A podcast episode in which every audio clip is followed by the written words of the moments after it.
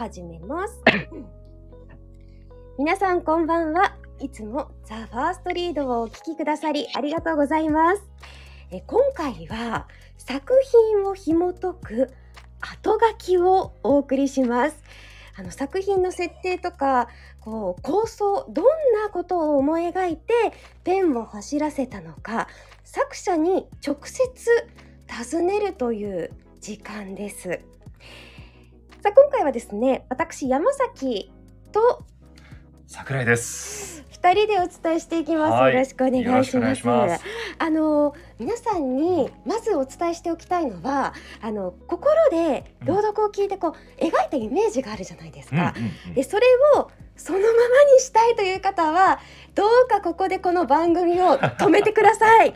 あのお聞きなさらずに、まあ、次回の朗読本編の配信を楽しみにしてほしいなと思いますそうだ。ね。うん、まあそれも楽しみ方の一つだし、そうですそうです。ここから先を聞くのも、うんもちろん楽しみ方の一つだと思うんで。はい。はい。さあそしてですねあの番組5月からスタートしたんですけれども、この一発撮りの朗読番組、まあ、福岡発信の番組ということで、うん。どこか福岡らしさを出したいなと思ってあの聞いてくださってる方、わうん。かると思いますが地元のうん。大学に通う学生の皆さんとのコラボ作品をうん。配信しているんですそうなんね。ですこれはもう山崎のね、はい、アイデアでそうなんです。大学いろいろお話をねしていただいいて、実現してなんか本当に嬉しくて。ねえ。今2つの大学とコラボを進めています、福岡市の九州産業大学そして西南学院大学の文芸部。うん。日頃から執筆活動をうん。している皆さんにうん。作品をお寄せいただいていはいるという。ご協力いただいて、ことなんです。はい。ということで、うん。この後書き、うん。作者に裏話を聞くということですからここからはですね。ということは、はい、学生の皆さんも一緒に、ということで今日は九州産業大学文芸部の学生さんにも配信に参加してもらいます。はいちょっ。と声かけてみましょう。もう来てますかね？はい、こんばんは。あ、こんばんは。元元嬉しい。あ、どうも。あ自己紹介お願いします。あ、はい、えっと、地元の学生です。えっと、未来人って言います。えっと、未来人さん。未来人さはい、そうなんですよ。よよろしくお願いします。ろしくお願いします。今どんな場所でこの配信に参加してくださってるんですか？ちょっと自宅の方でリラックスして、どうも。そうですかはい、今も。お途中でしたか？はい。すみません、あと耳が遠くって。いえいえいえごめんなさい。今はうん。この時間は普段何をしてるんですか？あー、寝てます。学生らしい。も う夏休みに入ったんで、ちょっと、ほっとしちゃって、試験もいやそうですね、夏休みですね。はい。休みにこういった活動に参加をしてくれるうん。いい夏になるじゃないですか。山崎の決めることじゃないからね。受け取り方次第ですから。えさあのですね、今回桜井さんに参加していただいたのは、えうん未来人さんの作品を読まれてますよね。読んでます。そう、未来人さんの作品これまでにうん。あなたに花を、それから石品昼ぐらい放浪記。はい。この2つをザ・ファーストリードでは紹介しました。えあのー未来人さん朗読はお聞きになりましたか？はい、聞かせていただきましたえ。。お、ありがとうございます。ドキドキするけど聞いちゃいます？ちょっと怖いなどうでしたか？もう自分も聞くのがすっごいドキドキして聞いたら、読まれてる それも掛け合いまでご丁寧に、あありがたい、すごい作品の世界が広がった気がするって思いながら聞いていました。えーいやそうそうそうう。んあなたに花をってうん。掛け合いだったんですよね。そうね、二人で読んだ作品だったよね。そう私と桜井さんの掛け合いで初めて私たちもそういうスタイルに挑戦したうん。作品だったんですけど、桜井さんはい。未来人さんに聞きたいことあります？いや、あの作品ね、二人がこう公園で出会って、その後、まあ、作品聞いていただいたらわかりますけど、うん。その僕がね、うんうん。えー語ってたというか役を担ってた人はなくなっちゃうんですよね。そう。ええ、でそれがどうなくなってしまったのかっていうかもうそこが肝なのかなとも思うんだけどこれ聞いていいのかか未来人さんとしてはどういう思いだったあんですか？ええあえてぼかしたところがありまして、ほどっちにも取れるかなと思って、それはやっぱ、寝る前に聞くお話なので、ちょっと夢みたいなところがあってもいいのかなと思って、うんそこはちょっとふわっとさせた状態で書かせていただきました。うんなるほど。あの私が担当した女性は、あの殺し屋なんですよね。はい。だからもしかしてっていう展開を私は想像してしまったんですよ。うんはい。それも間違いではない。間違いではないです。おあえて一つ想定はしてました。そうなんだ。それも想定の一つなんだ。えー、でもあのーあとはでもどんどん聞いちゃうんですけど、え二人の どうぞどうぞ。あの年齢差が私は最後まで本当に難しかったんえです。うんあ何歳ぐらいとか聞いていいのかな？想像の中では割と10歳とか20歳とか、ある程度離れてるところを想定してました。ああなるほど。で結構男性の方が年上ではい。50代40代ぐらいですか、うんああ、そうです、そうです。うんーなるほど。で女性の方はまあ2、30はい代っていうところで、うんあの難しかったですよね。え難しくなかったですか？うーんでも山崎の方が難しいのかなと思ったけどあそうなんか役割的にねう。ーんな,、うんなんかその私的には自分と同世代ぐらいの、はいうん。まあ30歳ぐらいの方なのかなって思いつつも、やっぱ殺し屋ってなるとうん。結構タフな勝手に映画とか、あののイメージであったので、でも体力はなくちゃいけないみたいな思ってだからこうなんて言うんだろうおっとりされてる雰囲気の女性だと思うんですけど、うん。実はものすごくバイタリティのあうるん。方なのかな裏で、うん。とかあー。おーそういうなんか人物設定をしながらん。自分なりに読んでみました。ああなるほど。の設定としてはだって殺し屋と聞いても、うん、僕の役の男性は驚かない。そう。一切ね自分だったらもう一目散に逃げますよ。そうですよね。そのベンチにいたら。うん、その方はそのゆとりがあるというか確かに。だから意外にこう紳士のように見えてなんかまあ肝が据わってるじゃないけどいろんな経験をされてきてるからああのゆとりだったりでそれにまた気づく。あ小さなこの餌をあげてる様子から気づくっていうところはその観察力そうですね。っていうのはこの人はもしかしたら昔はそっちのそう。方も？あ片足込んでたのかなって。ええ。ご経験があるのかなとも思えたし。と今ここ二人でえ話してみたけど未来人さんはどうですか？今のこの考察をお聞きになって。ーすごい、そんなことがあったんだ。いや、全く、でもそういうことを考えられるのがうん。広がりだなと思って。でも本来はこの作品を書くにあたってこう何かテーマだったりうん。イメージしたものってあったんですか？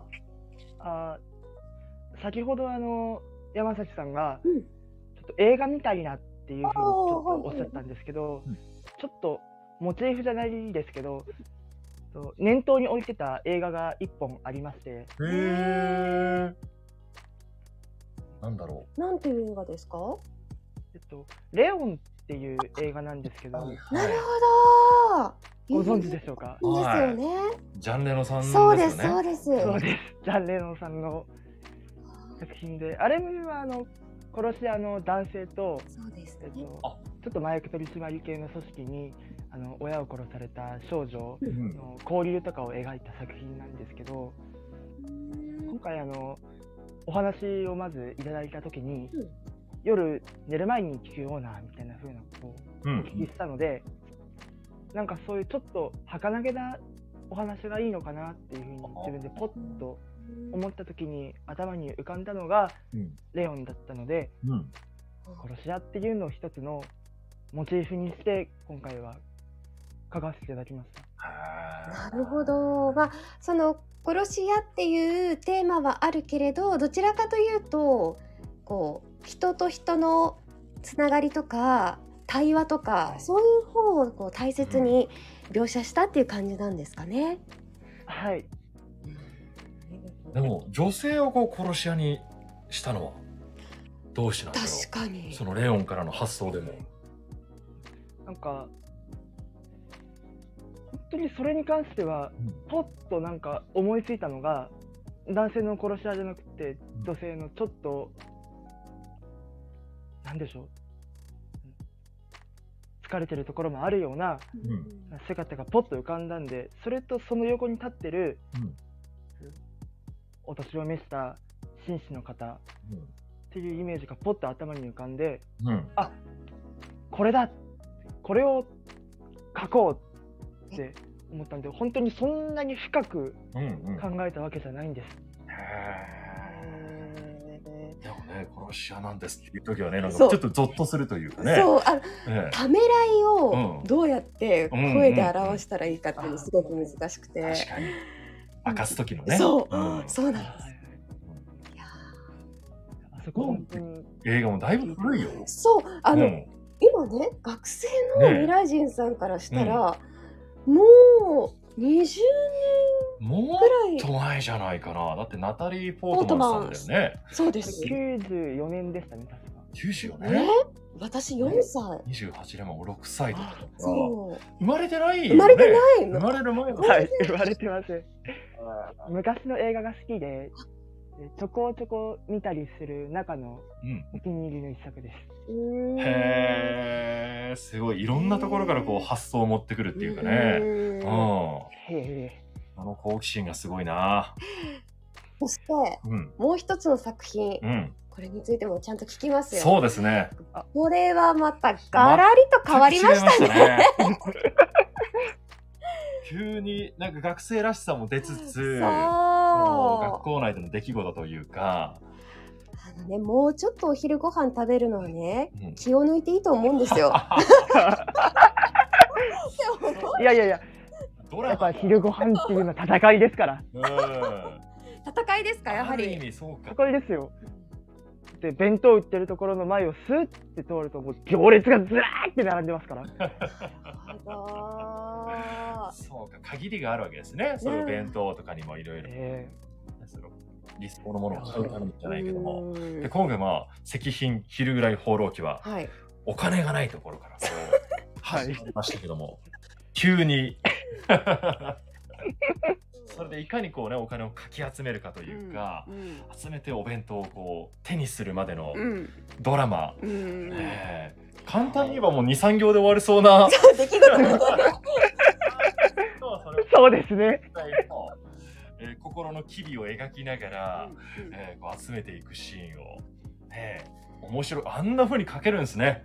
って驚いたね。確かに。うん。あの、学生時代のうん、経験っていうのが、なんかこう、蘇ってきたっていうか、あーあったあったっていうかあるあるでね。経験した世代からすると。う。ん、共有しながら聞いた方多いと思いますよ。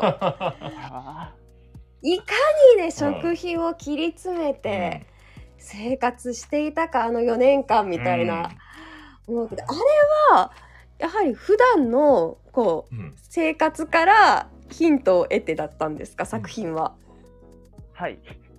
あれ、先々月ぐらいに確か書いたと思うんですけど、はいはい。えー、とちょうどその月が後半がし食費の方がちょっと危ういところがあってほうほうほ唐揚げ弁当がうちの大学で売ってあったんですけど、うん。あのスルーしたんですよお金がなくって。あ。無理だと思った。経験があったんでうん。うん。であれをちょっとネタにしようかなってちょっと思いました。えへーああの桜井さんの朗読を聞いてどうでしたか？あ、怖いね。あ、割とゆったりと読んでくださってるなと思って、おほうほうほう。割と文章自体がぎょうぎょうしいと言いますか、うん。うんあの、小さいことをなんか、あの、どでかく話してるようなお話なので、うん。ああいうふうに、割と、そこそこゆったりって読んでもらうと、自分は割と早口で詰めるイメージでもともと書いていたので、うん。そうか、こういう読み方もあるのか、おーでね聞いてて、こ納得って言いますか？声にならない心の声が結構出てくるじゃないですか。あの、はい。文章に。あそこはなんかまあ、まくし立てるように行こうかなと思って、その緩急をつけてやりたいなーみたいな風に思って、読めたんですよ。いや、本当よかったです。あの、一視聴者、一視聴者あーっと、聞いてる側としてすごい、あの、あーこういう形だったんだ、この作品はっていうふうに、しっくりきました。じゃあもっと全体的にスピーディーに読むのかなっていうのを考えながら書いたけど実際桜井さんはいろんな速さでこう緩急をつけて読んで意外性がまた作者としても感じたってとこですね。はい。試されますね。ええいいでですね。こういう作者からこう、うん実際の声を聞けるっていうのはすね。うんどう思ってたのか。もちろん違ってもいいし、うん一緒でもいいし、それがなんかお互いのこう表現力が広がっていくような気がするからね。まあでもあの唐揚げ弁当は最後自分でも美味しそうに見えました。ねえ。ささやかな唐揚げなんだけども、なんか本当に豪華なごちそうかのような、それまでの苦労を踏まえて、う。ん。ねえ、友達をまあちょっとね、ゆゆするじゃないけども、強引にこうね、まあ、ちょっとお金を拝借して、ええええええ最後結局、箸がない。ってい。うね、うんうんはい、つい。てない。のかってい。う。急い。じゃったんだろうな。確かにあの笑いましたよね。最初にその初見で作品をこう普通に読んでて、うんもう思わず吹き出しましたよね。は面白かったね。面白かった同じよかったもんね。あなたに花をとこの石品昼ぐらい放浪記はさ。うんうんさあのそろそろね番組も終わりの時間に差し掛かってくるわけですけれども早い。ですねあっというう間でした。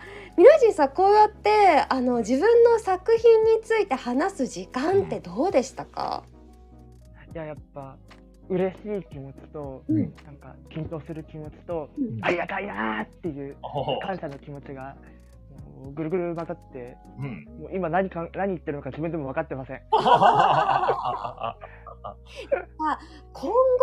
うん。後こういう作品にチャレンジしてみたいとか、なんかこんな朗読聞いてみたいとかありますか、ああ。ちょうどあの、先週の、あの、仙南学院の方のはいはい。お。雑談、あうんあ、いう感じのが書きたかったんで、やられたと思って、ななるほど。で、あ、くそ面白いこいつって思ったりしたんで、なので、あの、青年学院の方、こいつなんて言ってごめんなさい。そういうふうに思ったんで、そうですね。同じそのこう文筆にねうん携わるものとしてこうなんか揺さぶられるものがあったってことですね。はい。なんで、ああいうちょっと、悔しがるようなものを、俺も書きたいなっていうふうに思いました。もしかしたら西南の人は、うんその未来人さんの作品で、確かに。くーな面白いの書くなっていうふうに思って、この雑談を書いてるかもしれないし、お互いこう刺激し合ってね、確かうん、この世界の中でいろいろ物語をに。書いてほしいなって思いますね。はいえさあ話残したことはないですか？うんありません。もう悔いはありません。ミラジンさんの作品はまだまだこれからも配信が続きますし、また執筆活動も随時続けていっていただきますので、これからもどうぞよろしくお願いします。こちらこそどうぞよろしくお願いします。お願いします。あここまで九州産業大学文芸部未来人さんとお送りしましたこの後書き配信を聞いて作品が気になった方は、うんぜひザ・ファーストリードの過去の配信を聞いてみてくださいここまで山崎とサプライト。未来人未来人ではい、よかった3人でお伝えしました。はい。ありがとうございました。ありがとうございました。ありがとうございました。